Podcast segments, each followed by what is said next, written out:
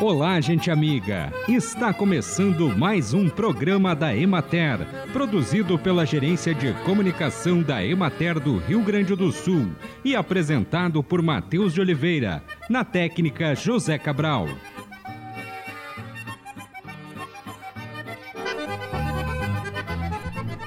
A carne suína ou carne de porco é a mais consumida no mundo.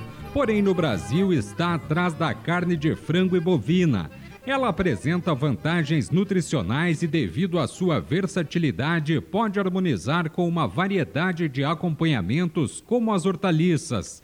A carne suína tem ao redor de 20% de proteínas, além de minerais importantes para a nossa dieta, principalmente cálcio, magnésio, fósforo, potássio, ferro, zinco e vitaminas do complexo B. A ideia de que a carne suína engorda vem da antiga criação e capa de gordura que a carne possuía. Hoje em dia, com o avanço da genética, nutrição e bem-estar dos animais, a carne suína passou a ter menos gordura e mais proteína. O modo de preparo influencia bastante na quantidade de gordura final do prato. Por exemplo, você pode preparar no forno ou refogar a carne para obter um prato com menos calorias sem abrir mão do sabor. O lombinho e a paleta são considerados cortes magros, que possuem apenas 2,4% e 4,7% de gordura, respectivamente. O lombo assado possui três vezes menos gordura do que uma bisteca frita. Portanto, o modo de preparo e o tipo de corte da carne são muito importantes.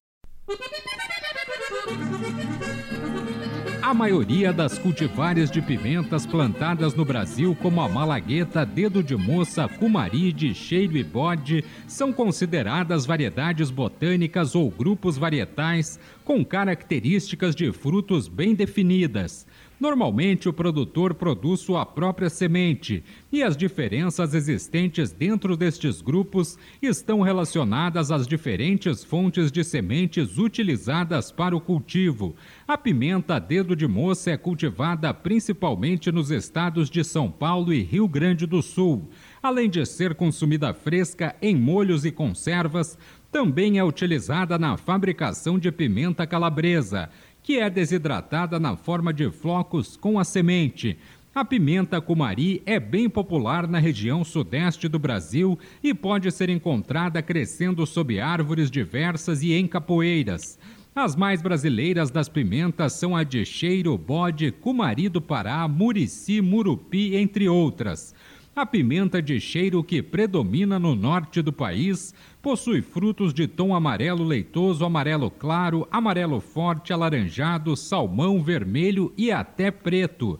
A pungência também é variável. São encontrados frutos doces a muito picantes. Acompanhe agora o panorama agropecuário. A área de cultivo do trigo no Rio Grande do Sul alcançou 1.458.026 hectares. A produtividade estimada é de 3.210 quilos por hectare. Na semana passada, o período foi de priorização da colheita, que alcançou 52% da área cultivada. Houve grande atividade e concentração de máquinas e equipamentos nas lavouras para a rápida retirada dos grãos maduros, antes que sofram eventuais danos por ocorrência de chuvas, diminuindo a qualidade.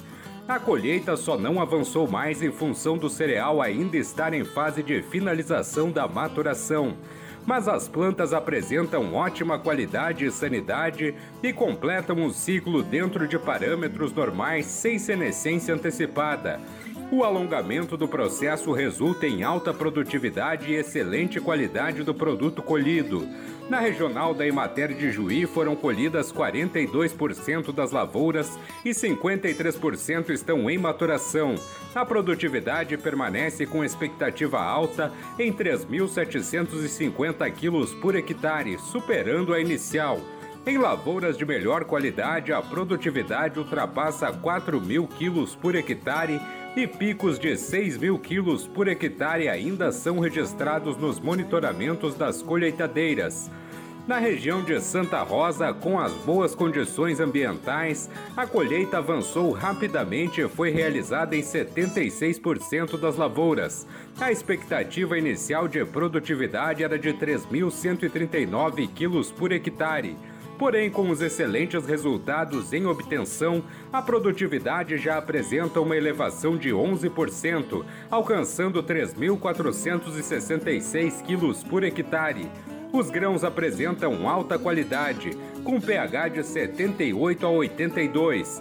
Há lavouras com produtividade de 4.200 quilos por hectare e com alta qualidade do grão, atingindo pH de 84.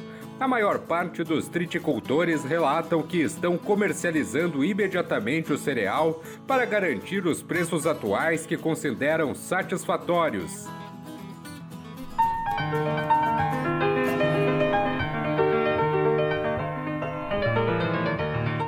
Remanescentes de quilombos estiveram reunidos em Montenegro no Centro de Treinamentos de Agricultores da Emater para a apresentação da pesquisa Comunidades Remanescentes dos Quilombos, certificadas do Rio Grande do Sul, Diagnóstico Social, Econômico e Produtivo. Este foi o primeiro evento de apresentação dos resultados e contemplou as comunidades localizadas nas regiões de Porto Alegre, Caxias do Sul e Lajeado. A pesquisa foi coordenada pela Secretaria da Agricultura, Pecuária e Desenvolvimento Rural e executada pela Emater em 32 comunidades nestas três regiões, sendo 22 localizadas no meio rural e outras 10 em área urbana. Nas três regiões foram ouvidas 3.148 famílias e 69% das comunidades estão há mais de 100 anos nas terras em que estão vivendo. Dentre as principais necessidades apontadas por elas estão a rede de distribuição de água e coleta pública de lixo. As comunidades ainda mantêm cultivos para a sobrevivência das famílias, assim como a criação de animais. A partir do diagnóstico, os quilombolas se reuniram em grupos para discutir as suas vivências, fortalezas e dificuldades, para então compilarem suas principais demandas para o próximo ano. Durante o evento, a repórter Raquel Aguiar conversou com a guardiã zeladora da comunidade quilombola Morada da Paz, Macoelê e Abacê. Primeiro, teu nome completo e de onde tu és. Agoemudibá, eu peço a bênção, é a minha Elaxéia Xodabiayala, e a Kekere, Moaiotunjá, e a Eke de Babalaô, Babalaxé Melchior, Baogã, Babaquini, a todas as divindades que orientam e sustentam o território de Mãe Preta, a todos aqui presentes, em especial a Imater, para que meu axé de escuta e de fala seja de profunda gratidão e amorosidade. Axé. Eu sou Macoilê, guardiã zeladora da comunidade quilombola Morada da Paz, guardiã e zeladora de todas as chopanas de Mãe Preta, guardiã da coragem. Axé. Para ti, qual é a importância dessa devolução, desse trabalho todo que está sendo apresentado aqui hoje?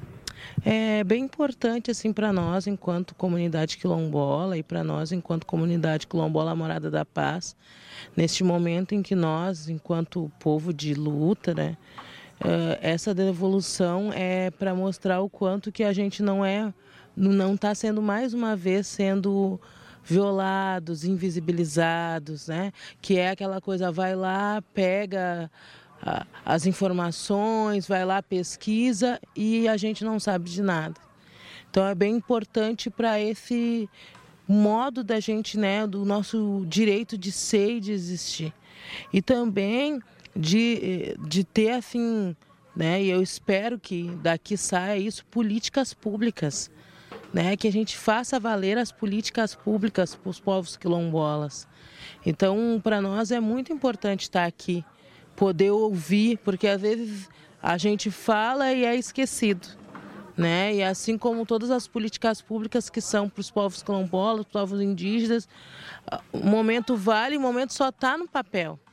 Então é um momento importante. Eu espero que a gente possa se fortalecer, porque é um momento de nós estarmos reunindo, podendo ver qual é as necessidades que cada quilombo tem e poder se hermanar nessa força de luta, de esperançar do nosso direito de ser e de existir enquanto povo quilombola. povo negro. Gratidão, axé.